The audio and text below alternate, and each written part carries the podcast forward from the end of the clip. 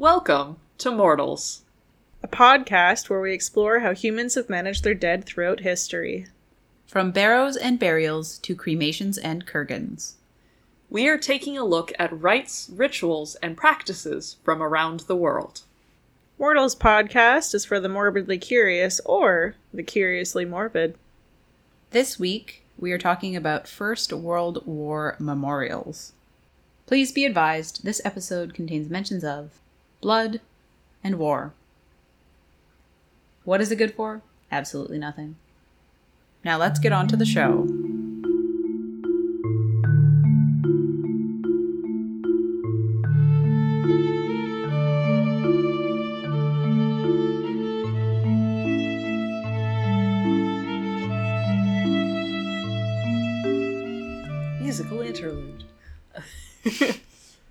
I was originally going to title this episode Cenotaphs specifically, but upon doing my research and looking into it a little further, I realized that's a very specific term for a type of memorial, and there's much more going on than that. So I made it a little more general with this title First World War Memorials. Well, so it sounds like you've you've made yourself a, a different topic for another episode. Yes. What's the difference between a cenotaph and any other type of memorial? oh, we'll get to that much later. Okay. Getting ahead of myself. Sorry. Yeah, no worries. So when it comes to the First World War, there's a lot going on related to death. Obviously, it's a war, mm-hmm. people are dying.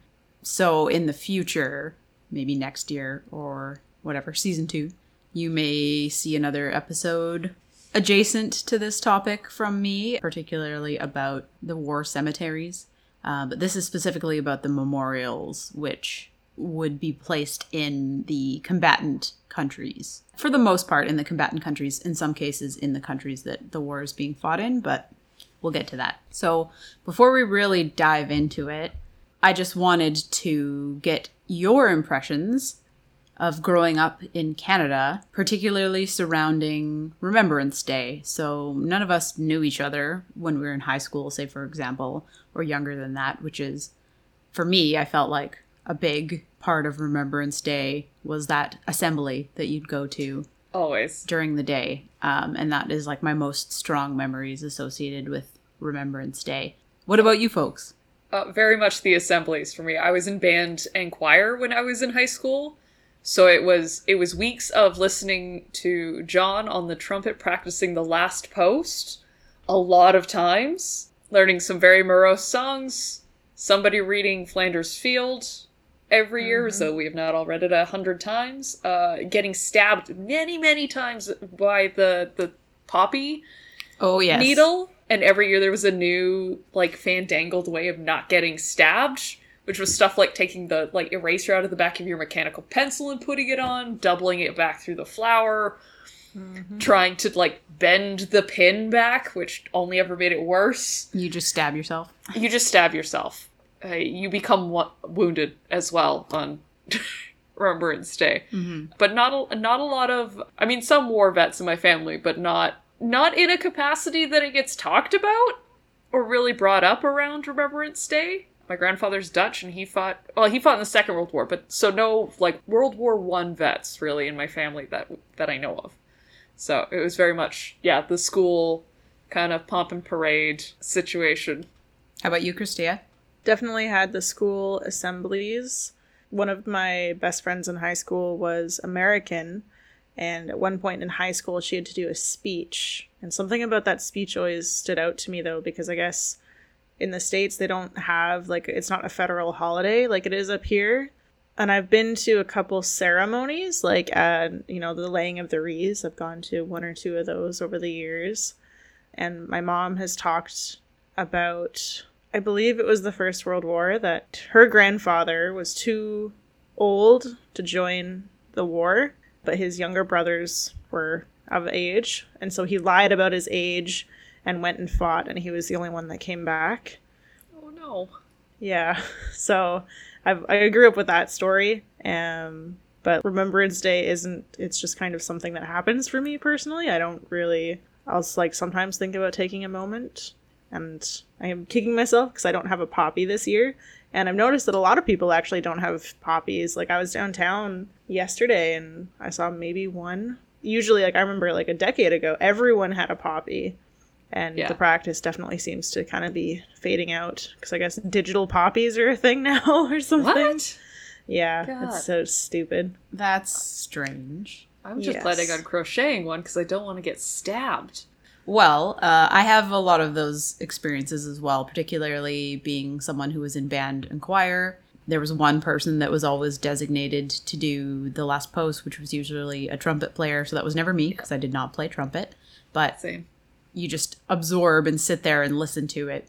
I have it that song just ingrained in my brain from that. I think I've like repressed it out of my. I'm like, I just know that there's dark assembly. It's quiet. Yeah. No, don't re- don't remind me. Anyways, Remembrance Day really made an impression on me as a kid. I remember doing, there were Remembrance Day contests, essay writing, poetry writing, art contests, I oh. think d- operated by the Canadian Legion. I think we had um, that too.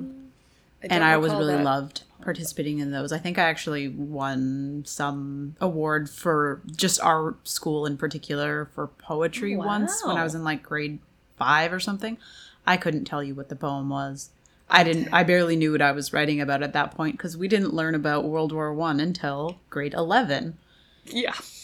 So when I finally started learning about it, it all kind of started clicking as to why I've been doing this this ceremony every November my entire childhood. And that kind of sparked a, an interest in the First World War that has continued through not only my undergraduate degree, but my master's degree as well. Both of you are well aware of this, but I will say this for the benefit of our listeners. Uh, my final project for my master's degree was based on the First World War, particularly Canadian men and masculinity in the First World War. Um, so, obviously, this is a topic that is very near and dear to my heart. So, I'm excited. And we're planning on releasing this a couple days before Remembrance Day. So, I hope people enjoy. So, to get started with the, the actual content here, not that Remembrance Day isn't fun to talk about, I want to share a little bit of information about the First World War, just in case there's anybody listening who doesn't know, isn't aware of the basics, or has forgotten since they heard it for the first time in history class.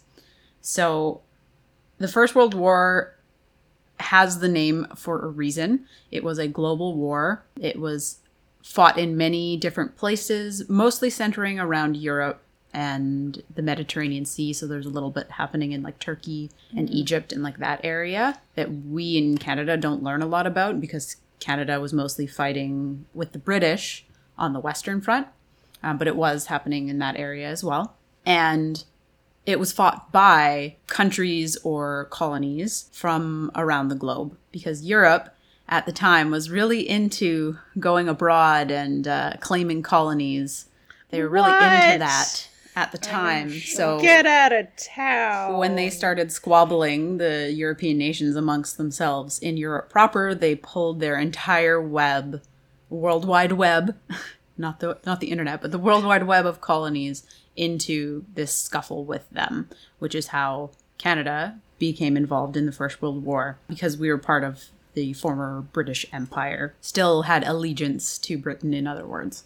So, just to give you a taste of how many countries or countries that are now countries that were colonies at the time were involved, uh, I have this map, and I realize that the listeners are not going to be able to see this, but I want to show you.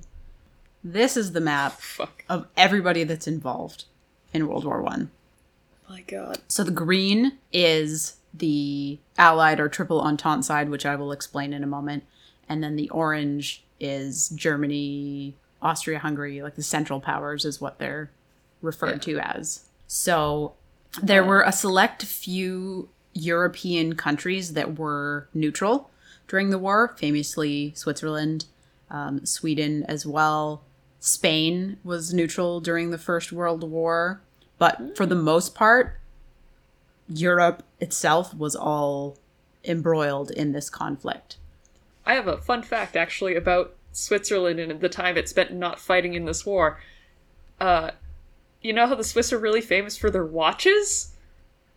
It's because during the First World War, while all the other countries were busy doing war stuff, the Swiss were like, "Well, we have time to get ahead on the watch game," so they they got better at watches while everybody else was out fighting in the trenches, and that's why Swiss watches are so good compared to other European watchmaking industries. Wow. Just a fun fact. Taking advantage of that opportunity. Uh, so, the primary combatants, you have two sides. You have the Allied powers, which was born out of an alliance called the Triple Entente, which consisted of Britain, France, and Russia primarily, that original alliance. But eventually, on their same side, you have Italy, Japan, United States, Serbia, India, Canada, Australia, Belgium, Montenegro, Portugal, Romania, like so many different countries on that side. And then on the opposite side, you have an alliance that was originally called the Triple Alliance, that was between Germany, Austria Hungary, and Italy, interestingly enough. And I'll clarify why Italy's on the Allied side for fighting in a moment. So, Germany, Italy, and Austria Hungary was that original alliance, but the actual combatant side, the Central Powers, which was what they came to be known as, was Germany, Austria Hungary, the Ottoman Empire, which most people would know as Turkey today, and Bulgaria. And then, of course, on top of that, all the associated colonies that they have spread throughout the world. Quite literally, a world war. Very hard to stay neutral uh, in this kind of war situation on the continent.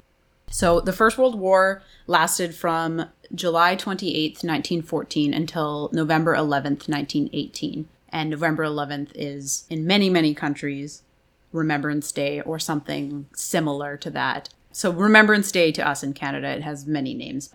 The funny thing about Italy is that the original Triple Alliance pact between Italy, Austria, Hungary, and Germany, it was a defensive pact, and because Germany was one of the main aggressors mm. at the beginning of World War One, Italy was not automatically drawn into the war because it wasn't a need to defend Germany. If Germany had been, or Austria Hungary had been attacked, then Italy would have become involved, but yeah. they were not. So they stayed out of it essentially until April 26th, 1915, when they decided, now nah, we're going to join the other side. we're, we're going to join the Allied powers. We just, we think yeah, our chances are better dicey. over there and, and that's like a gross oversimplification but again that's not the focus of the episode so you have the allied powers on one side you have the central powers on the other side and they're fighting this war and at the time obviously it's not called the first world war because how do they know there's going to be a second one so at the time it's referred to as the great war or the war to end all wars because of the scale and the scope of it it just took over everybody's attention all across the world, even for countries that weren't involved. It was still the news of the time. And at the beginning of the war, many men from nations all over the world enlisted eagerly, hoping to join in and do their bit. But the reality that men faced on the war fronts was far, far, far from what anybody had anticipated because the First World War, the style of warfare was unlike anything anybody had ever encountered before. So the First World War is actually characterized as murderous without precedent, is what one scholar has called it, oh um, as it killed on average 5,600 men every day that it continued. Holy shit. The style of warfare is a little bit of a, a paradox because it's heavy on offense, but it's also heavy on defense. But it's hmm. also hard to defend yourself as an individual soldier, just a just a person out on a battlefield in this type of warfare. So on the offense side, you have artillery, you have shells, you have machine guns, bayonets, barbed wire, poisonous gas attacks. On the yeah. defense side, you have trench warfare, so digging in in trenches, especially along the western front, digging in trenches which if you don't pop out of the trenches, maybe you're going to get hit by an artillery shell, but that wasn't a guarantee. But as an individual person fighting in this conflict, as soon as you pop your head out of that trench or you go up over into no man's land, which is what the space in between the Allied lines and the Central Power lines were referred to as, as soon as you head in there, what hope do you have against machine guns? What hope do you have against artillery shells falling on top of you? So, while the history of the First World War portrays it as this war of attrition, where nothing much is really happening, the lines of war aren't moving very much because of the defense of the trenches. For the actual people that are fighting, you're so vulnerable. You're absolutely so vulnerable. And that, unsurprisingly, leads to that high number of deaths, so that about 5,600 people per day dying from this conflict. And the war lasted over four years, so that's a long time, and that's a lot of people dying. That's a lot. Because it, it had like a really profound shift on how people viewed inter-country conflict as well, right? Because it was no longer a glory thing. It was it was a, a dangerous and often deadly thing to sign up to go to war again. Yeah, and that's part of the the characterization of the war as the war to end all wars. It was so bloody and so violent and so many people died for the end product of what? It changed a decent amount of the the map lines, especially in the southeast part of Europe in the Balkan region, which is kind of where the conflict was sparked originally. It was over conflicts between Austria-Hungary and Serbia particularly. And then there's that whole interweaving web of defensive alliance and all that that basically was the the spark that started the First World War. But when you compare that against the amount of death and destruction, it's hard to like you how do you value human life, right? That's Yeah. essentially would be the question that you're asking if you're asking was it worth it? I mean, I would say probably a pretty resounding no. I think one day in which you're like, hey, 5,600 people died today unnecessarily because of land disputes and political shit. I would have been like, that's enough. Call it off. We don't need it. Yeah. it's too much. Yeah. Uh, but of course, I am not the, the leader of an early 20th century European country who already has no problem taking over other people's countries, taking their shit and enslaving their people. So, Yeah. And to to be sure, the people in the Balkan region who saw themselves become their own independent nation, uh, I'm sure that was a good thing for them. yeah, Um, that's true. But like I said, to weigh that against the sheer amount of death and destruction, that's like that's really hard. But there was a lot of death going on. So most of my knowledge, particularly about this conflict, comes from the Canadian experience because I'm Canadian and I'm interested in learning about that. And Canadians were primarily fighting on the Western Front. And so the situation on the Western Front was very, very bloody, really poor conditions. And so these soldiers were seeing their friends and their, their colleagues buried, mutilated, killed by this impersonal style of warfare, the bullets and artillery, which was unusual. Previously, war was you go up and you stab someone or you shoot them in a gentlemanly line as the two armies clash together.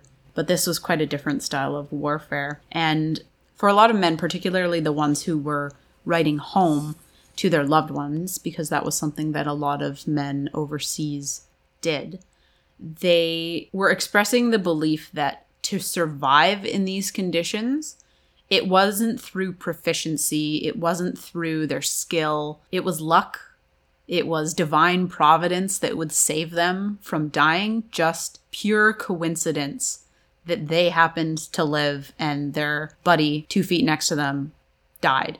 Yeah, because how else how else can you begin to rationalize your friend? You're having a chat with a friend, and he stands up a little bit too high, and the t- and then he's gone. Yeah.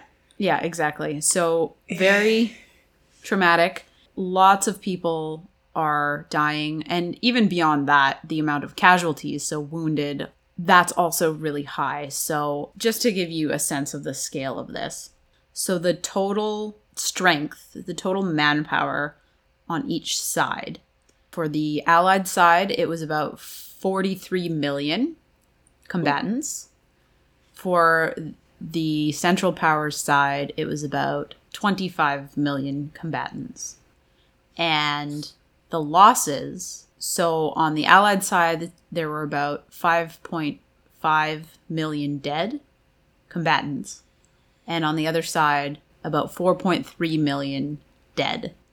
And that's not even counting the wounded. That's not counting the civilian dead whose villages were destroyed in Belgium, in France, in the Balkan region, on the Eastern Front, in Russia, Poland, that area. That's just the combatant deaths. That's like if you killed everybody in in the greater Vancouver area twice over. Like with with numbers that big, right? It can be hard to think like how many is is 5 million people? How many is mm-hmm. 4 million people? And I found that at the start of COVID, the only way that it makes sense to me is condensing it into if these had all happened in one place, how far is the reach on that? How big is that splash? And I'm like, I feel like that would take out everybody in the three largest cities in this province Vancouver, Victoria, and Kelowna. So you had a 1 in 12 chance of dying, essentially, if you were a Mm-hmm. Combatant. yeah, and if you want to do the math on uh, casualties, so dying or getting wounded, so 43 million total on the Allied side combatants, and 18 million wounded or killed. Whew, Christ. 18 million? 18 million. Damn. If you have an immediate family of mom, dad, and maybe a sibling, the chances of one of you is either going to be severely injured or die in the war. Yeah. So you're, you're more likely to, to get injured or killed in this war than you are to roll a 20 on a d20. Mm-hmm. A critical miss or a critical success. Yeah, so the deadliness of this war, to say the least, is out of control. out of control. So that's one of the reasons why, in my opinion, and in other people's opinions as well, the First World War has had such an impact on our culture and on how we conceptualize war nowadays. Because, and this is the, the really important part and the crux kind of of this episode, is that as we talked about, these nations, these European nations are fighting, and most of the fighting is centered around Europe. But they have this worldwide web of colonies and influence that pulls everybody into the conflict.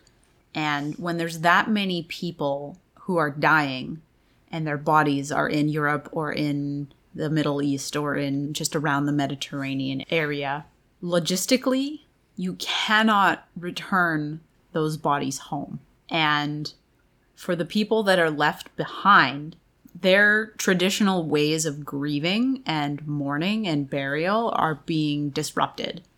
And so that is where we see these memorials come into play, primarily in the countries that are sending their men to Europe. Um, even in the case of Britain, which is just a short hop over, they didn't get special treatment and get their men sent back over if they died over in France. So there's cemeteries popping up all over Europe. Uh, and maybe we'll get to that in a future episode because that warrants its own look into and an investigation. But for the countries that don't get to bury their soldiers on their own soil, what a lot of the communities are doing, and a lot of this is done at the community level rather than on a national level, although there are mm-hmm. national monuments put up, is that they're putting up statues, they're putting up obelisks, they're putting up plaques in the church of names of everybody from their community who has gone to serve and who has died in the conflict. And the names is a really big thing for memorializing the First World War. There's this expectation that all individual soldiers would be memorialized. First, because that was an easy way to recognize these vast number of people that are dying. But also it's symbolic because without that physical body to grieve over, seeing your loved one's name up on that plaque or carved into that obelisk can just help serve that purpose a little bit. And like in Canada, for example, when we have Remembrance Day ceremonies, it's a time that the whole community comes together. And this was very much the case in the interwar years, is that the whole community would come together to take that moment to grieve the lost people from their community whose bodies weren't there. So it's not only an individual thing just to see your loved one's name up there, but it's also a community healing moment in some respects. Um, the Canadian Legion describes war memorials in this way. Unlike monuments, which are structures that pay tribute to the achievements, heritage, or ideals of a person, group, event, or time in history, war memorials and cenotaphs are built to honor and remember those killed in conflicts. War memorials help us to never forget.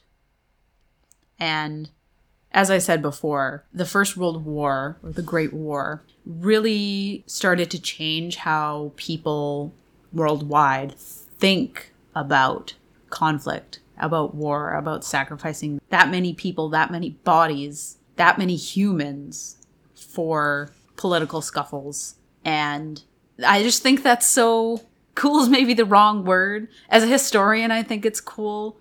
And I get to say that looking back in hindsight that I didn't live through it. I didn't have to bear that emotional burden at the time.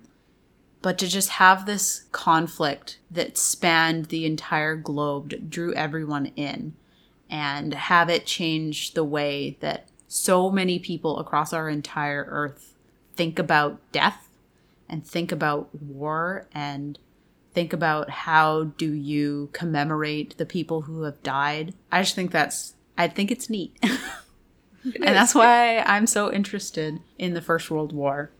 We have the luxury of being able to say it's cool because we didn't have to deal with it, but we can appreciate in retrospect the outcomes of certain aspects of it as historians. Yeah, yeah exactly. While still while still being like that was let's never do that again. Please let's but, never do this again. Yeah. And then they did 20 years later. yeah, yeah, awful in the in the traditional meaning. And I maybe I'm getting ahead here, but the that whole thing where it changes our perception of what war is, I think to a lot of people have the the bar for what constitutes a war has been moved so high that even that now things that are and that would have previously been considered massive wars are now downgraded to conflicts, right? Yes, that's a good point. Because we don't want to admit there's a war going on. Yeah, yeah, and because because we have this new definition of war, which I think maybe contributes a little bit to underreporting and, and lack of attention for things like the what's going on in Palestine, what's been going on in Syria for a long time. Mm-hmm. Right? These like civil conflicts and like small quote unquote small wars that are between like two nations or only a couple nations but doesn't span multiple There's continents hundreds of thousands of people dying mm. but you know yeah, it's not like, as bad as it as uh, the great war yeah i imagine the like the daily lives of people in those smaller conflicts is probably about as intense as it was for a civilian during the first world war because your your life can only be full of so much, and war is war when you are smack in the middle of it. It doesn't. Yeah. If you're in the middle of a storm, you don't know how far out it goes. But yeah, that, the kind of the gravity that we attribute to those experiences and to those people going through that scenario, and just on the civilian level, not necessarily on the armed level, because warfare is always progressing, unfortunately. It's a huge pusher of technological innovation. I think really says a lot about the way that the First World War and then the Second World War changed the scales. Mm-hmm. There's a quote that I really, really like from a TV show that is very near and dear to my heart MASH. The whole series takes place during the Korean War, and at one point, it's one of the doctors talking to the father as he's operating on somebody. He's doing meatball surgery on someone, and he talks about how war is worse than hell because somebody says, "Ah, war, war is hell," and he says, "Well, no, war isn't hell.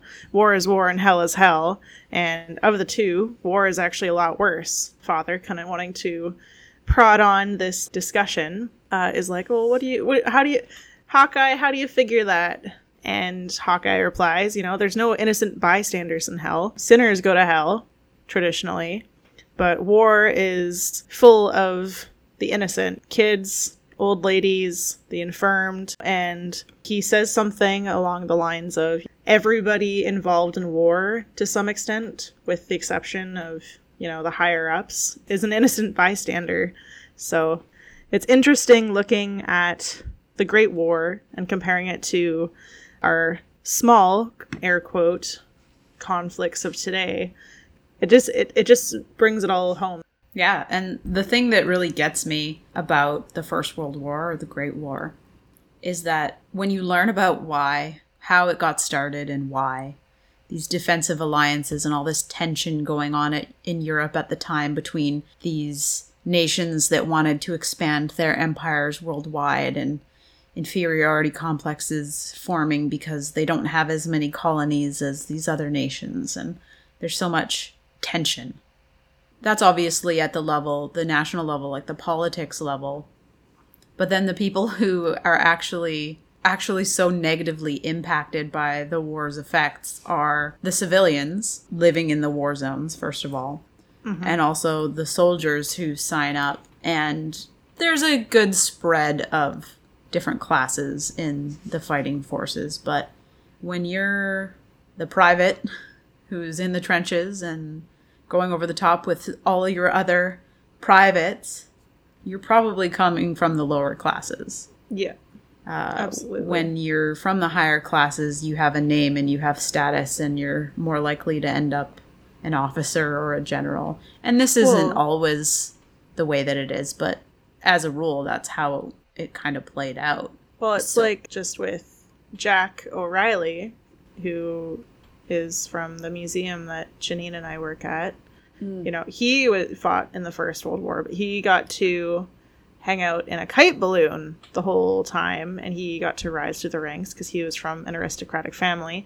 But it wasn't necessarily that he was from an aristocratic family that he got that position. It was, I'm sure that that probably helped, but it was also like he had the education to become a surveyor which would then be more useful than, you know, the baker's son. So he was able to get essentially a safer job in the war. Mm-hmm. Yeah. Yeah. Systemic, isn't it?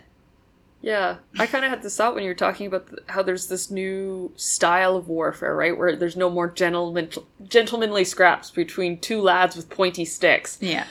Um, and it, it feels like there was a shift as well from warfare being something that people did to each other in a more intimate way to an economic war who can afford most bullets mm-hmm. and shells and so on and so forth which countries have the wealth for the educated folks who are making better weapons and can afford the supplies and who have the colonial resources right so it feels almost like there's a real definite slide into it being an economic battle as mm. well, yeah. which is really fucked up. Absolutely. And I could talk all night about the First World War and the reasons why I think it's interesting, but reading the letters written by the soldiers, when they go in and they're expecting one style of warfare and they get there and it's something completely different, and they go in as war is this adventure and I'm gonna become a man or prove my my manhood by doing this, which is what men, quote unquote, men at the time did, according to the structure of gender and society. And then they get there, and it's not this gentlemanly war.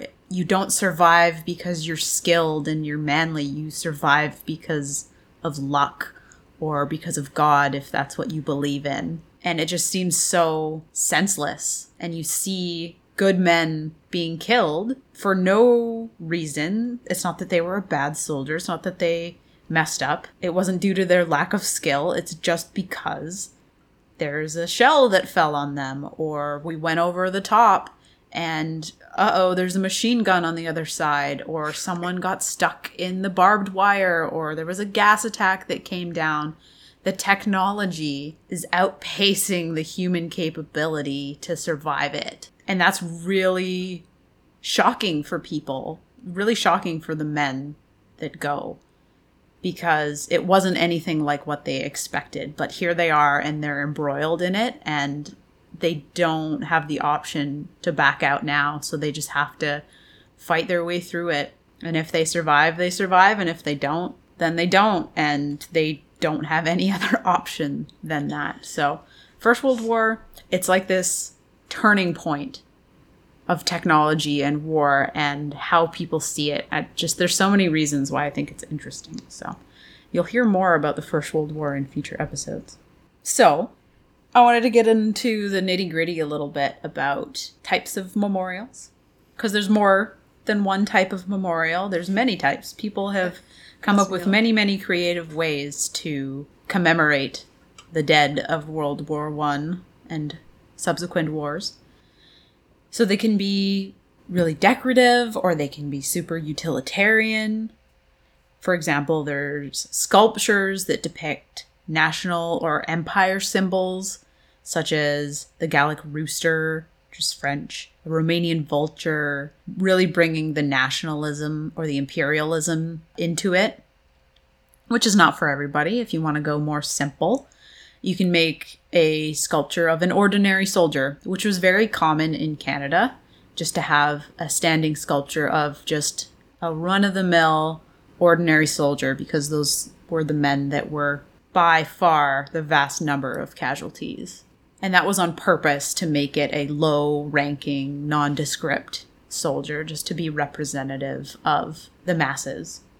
Uh, you can go for an obelisk, which is kind of that, I don't know how to describe it, a pole, not a pole. Square pole with pointy tip. Yeah, exactly. It's Uh, a sword that's the same the same size on all sides. yeah, very simple. Uh, these were super popular in Britain, France, Australia, and Romania. They're relatively cheap to build, and they fit well. They're like nondescript, and they fit well with civic infrastructure, so they don't stick out, but they're powerful. Or you could go for a memorial hall, which would be more of a, a grand building. apparently, this is something that was done in Australia and in the United States.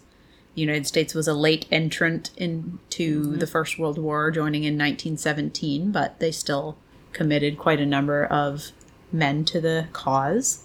Or you can go for an Avenue of Honor, which is essentially a road that's lined with trees with memorial plaques along it. So as you walk along it, or drive along it, or ride along it, whatever, Yeah. there's names essentially. Just memorial plaques in general you could also go for. Like i said previously like in a church in a civic building or something like that wherever you want to memorialize your dead. Or there's also this thing called a book of remembrance. And there are eight of these associated with canada eight of these books of remembrance and there's one whole book dedicated to the first world war so these books are housed in the memorial chamber in the Peace Tower of the Canadian Parliament buildings in Ottawa. And I've seen these in person because I went on a band trip to Ottawa and that area uh, when I was in high school, and we got a chance to see them. So, like I said, there's a whole book, one of eight, dedicated to the First World War. And there's one for the Second World War, the Korean War, and so on. How big are the books? Um, they're quite large. I don't know physically, I don't remember, but the First World War book is the largest. It has 66,655 names in it. And it took Wow. the compiler, James Purves, 11 years to gather the necessary materials to even begin work on the book, so to collect all those names. And then he died in 1940. He had to pass his work along to his assistant, Alan Beddoe, and Alan Beddoe only completed the book in 1942. So the First World War Wow. ended in 1918, and it took until 1942 for this book to be finished. Which by 1942, Jeez. it's like the middle of the Second World War, right? Exactly. Christ. So this one's a big boy. it's a big book. But so essentially, it's literally a book of names. Every single person who's died in this conflict, just to make sure that they are remembered in this prominent place in the capital of our nation. So earlier, I referred to the fact that I was originally going to title this episode Cenotaphs. And the reason I didn't is because cenotaphs are a specific type of memorial. And now we come to the cenotaphs. So the English word cenotaph actually derives from Greek, so the two parts. Uh, kinos, terrible at pronouncing Greek. Kinos, which means empty, and taphos, which means tomb. So empty tomb. Oh. So cenotaph is an empty tomb or a monument um, erected in honor of a person or group of people whose remains are elsewhere. And this is super applicable to the many nations, former colonies around the world who sent soldiers to the war effort overseas, primarily in Europe, in the Middle East, and in around the Mediterranean, as I said, uh, who sense. they couldn't have their bodies sent home. So you need to have that memorial in place of that. Hmm. Boy, it's gonna sh- screw up archaeological records when people are, are finding human remains and all of a sudden there's people from everywhere. Yep. Think 500 years from now. I don't know. I feel like the First World War and the Second World War, the 20th century will probably still be well documented, but if you Yeah. don't, if it's not, holy moly, who are all these people? There's so many bodies here. This is a huge cemetery. Yeah. Kinda crazy, the whole, right? The whole world's a graveyard. Or a gravesite, right? But that's not what we're talking about. we'll we'll get to the the war cemeteries. I'll definitely get to it in a future episode. Yeah, so an an empty tomb essentially, and there are many of these throughout the world. They're notably in South Africa, Bermuda, in Canada, France, the United Kingdom. There's a notable one that was kind of the imprint and like the first one that was copied a lot throughout the the British former British Empire, what would become the Commonwealth in Whitehall in London, which was kind of iconic. There's a cenotaph in Northern Ireland, Australia, and New Zealand, and they really become the focal point of those Remembrance Day or whatever analogous name for this day of remembrance of honoring the dead of wars. They become that gathering point for people on that day. Most of the time, it's November 11th because that was the day of the end of the First World War. So, cenotaphs are one specific kind of memorial dedicated to those whose bodies are elsewhere. There's also another very specific kind of memorial that are called the Tomb of the Unknown Soldier, which is kind of a similar concept to the bodies are elsewhere. But instead of just it being literally a monument, it's a monument of some kind with an unknown body interred. So it's kind of like the flip side. So instead of an empty tomb of somebody we know is dead, it's a full tomb of someone who we cannot identify who is Yeah. dead. Exactly. And so the the logic and the reasoning for that is because this unknown soldier can really stand in for any of the dead during the war. And because we don't know who it is and who's buried there, I feel like there's some comfort in that for the people who are grieving. Say, this could be my son, this could be my father, and you just don't know, and you can believe that it is, even Yeah. if there's the t- only the tiniest chance that it actually is. That's kind of the purpose that the Tomb of the Unknown Soldier serves. Even if there isn't a tomb in your town or anything to the unknown soldier, just knowing that potentially maybe somewhere in a different part of the world he's put to rest in an unknown soldier tomb could be comforting, I imagine. Mm-hmm. Yeah. Or to be there to, to grieve for someone you don't know in place of their loved ones not knowing that they should be grieving or being mm-hmm. unable to grieve for that person as well. If that was a thought that crossed anybody mind anybody's mind, because I feel like there was a lot of maybe strong feelings about enemy combatants and such. But That is that is a whole can of worms right there. we'll just we'll just put a cap on that, like one of those cat food lids, and put that aside for Seal the it. moment. So, two examples of Tomb of the Unknown Soldier. So, there's one in Canada. Surprise, surprise, I'm using Canada as an example because it's what I'm familiar with. so there's one in Canada. It's at the National War Memorial in Ottawa. And this was added in 2000. So it wasn't originally there. It was only added in 2000. Um, Wild.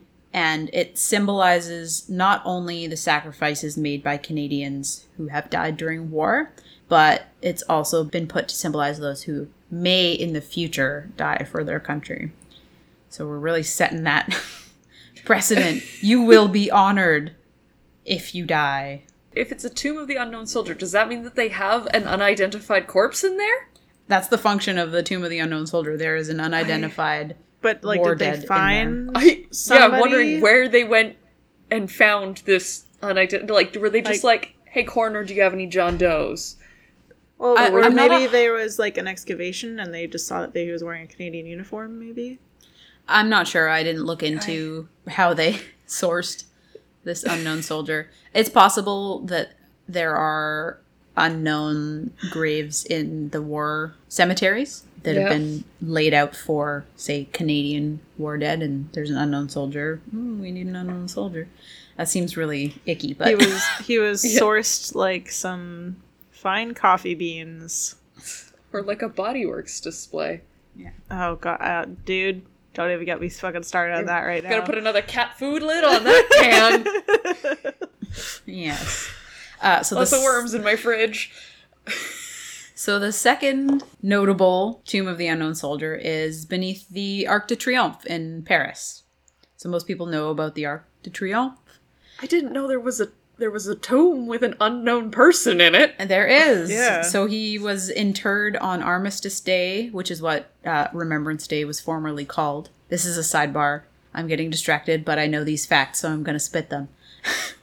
Please do. Uh, I don't know about the rest of the world, but Remembrance Day only started being called Remembrance Day in the 1930s in Canada. Prior to hmm. that, it was Armistice Day. The movement to rename it Remembrance Day was based on the efforts of veterans themselves because they felt the term Armistice Day was celebrating a political achievement, whereas Remembrance Day honors the people who were lost. Interesting fact. a very important distinction, and I think very, very much relevant to the topic. Yes. Mm-hmm. So, in this unknown soldier beneath the Arc de Triomphe was interred on Armistice Day in France in 1920. So, not until two years after the war had ended. Um, and they held a ceremony at this tomb every November 11th on the anniversary of the armistice of the First World War. Again, where did they get the unknown dead? I mean, we're talking question that will France, so they're everywhere. They're everywhere, but I, yeah, I, I, rooting around in someone's garden. There's got to be an unknown dead soldier in here. Uh, Like, I'm sorry, that's callous. It is, but literally, when it comes to France and Belgium on the Western Front in particular, that is literally true. These Really? trenches just go through anywhere and they move very slightly during the war. So they just obliterate anything that's in their path. And now this is a war zone.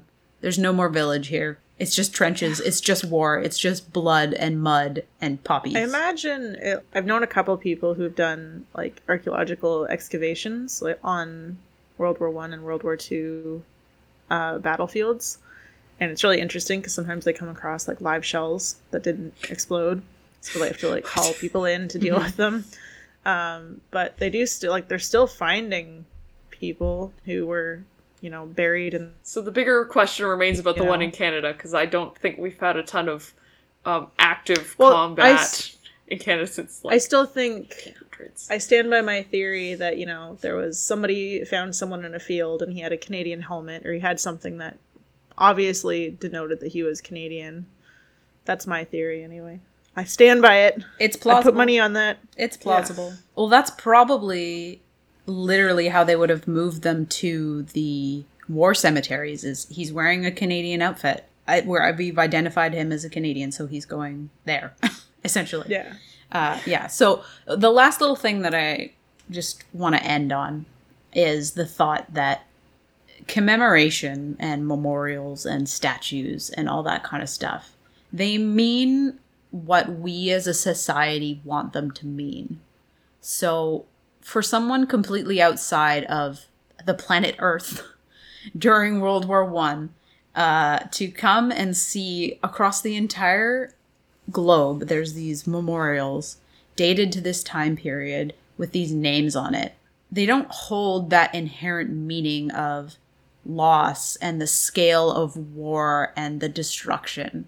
Those meanings are imprinted by the people that put them up, by the society and what they value at that time, by the meanings that we continue to associate with those memorials and with the ceremonies that we hold yearly at those memorials. They don't have an inherent meaning on them. So I don't know if there's a point in the future where we won't, as a globe or as a country or whatever, care about World War One and commemorating war dead anymore. I don't pretend to know what the future is going to be like. But for now, this is how we think about these memorials is they are a testament to the loss of life and the hope that we don't enter in that kind of destructive global conflict again. But that's just our meaning that we're putting upon it. And maybe 500 years from now, people don't care and they see these memorials and they don't value that anymore and they want to take them down. That's not for us to decide. That's for them in the future to decide. If they want to continue holding the values that we hold now, then cool. All the power to them. And if they don't, then they don't. Commemoration is all about the value that we put on it. And that's literally all it is. So if we care about these memorials, then we'll take care of these memorials. And that's the only way that they're going to stay being taken care of. Yeah. It's I think kind of going back to the question of whether the human cost is in any way justifiable for the outcomes that we got from the First World War. I think the real focus on names and on remembrance, the the veterans fighting to change it from armistice to remembrance, the fact that you have two people in a legacy spending what 15 years just collecting names from one country's dead from one set of conflicts. I think that that kind of with the aids quilt right going look at the human cost. Look at the volume. Mm-hmm. Look at all of these names and recognize that these are the names of people. I think that that suggests that collectively the answer is no there was nothing that justified this human cost and the fact that those names still exist even in the absence of a body. And i think about this a lot as one of the the only reasons i might ever choose to have a tomb like a, a headstone or whatever or be buried is that even if you know you're just walking by a memorial um, i actually walked by one of these war memorials when i was in london in england um, just outside of Buckingham Palace that was specifically for Canadian fallen during the First World War. Even to, to stop and look at names and to read to names is in some way to confirm the existence of these people, even if you have nothing else attached to it. But, like, that's a name. Names go to people. There was a person with this name, and they are not here anymore. It's an acknowledgement. Yeah, exactly. And I think there's something really powerful about that, even, you know, especially when you're like, here is a, a tomb specifically for the names that we lost in the mass confusion from a war that was so much worse than anybody anticipated. As well as just these monuments of going, we can't bring these guys back, but we have their names, we know they're gone, and we're, we're going to acknowledge that they existed and they were lost in this way. Uh, I think that speaks a lot of volumes in a lot of ways. Yes. And so if you're ever at a memorial, a memorial uh, monument of any kind, if you're walking around a graveyard, take time, read people's names. You don't have to remember them, but read them. And if you happen to listen to this episode on the day that it comes out or the day after, before Remembrance Day in Canada or wherever you are in the world, think about attending the Remembrance Day ceremonies or whatever in your your town and just sit with that sit with the knowledge that you've learned today about the First World War and it doesn't even have to be profound moment of silence. You can just take a moment to think about the people, which is what I usually do. Just think about people. The ordinary person who decided they were going to sign up and fight. They weren't involved in the decision to go to war. They just wanted to fight for what they thought was right. And they got into something that was a lot heavier than they thought. And maybe they died for it. Maybe they came back a little shell shocked, a little PTSD is what we know it as nowadays. But just think about the people, the real human people who lived full lives, who were embroiled in this global conflict that nobody, nobody could have imagined the scale of. That's what I like to do on Remembrance Day. Well said.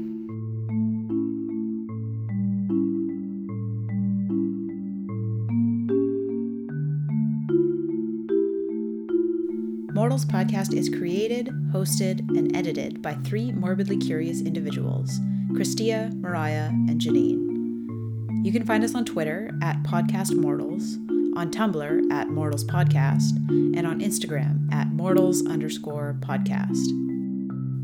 Our music is A Mermaid's Eulogy by Etienne Roussel. Thanks for listening, mortals. Take care of yourselves out there.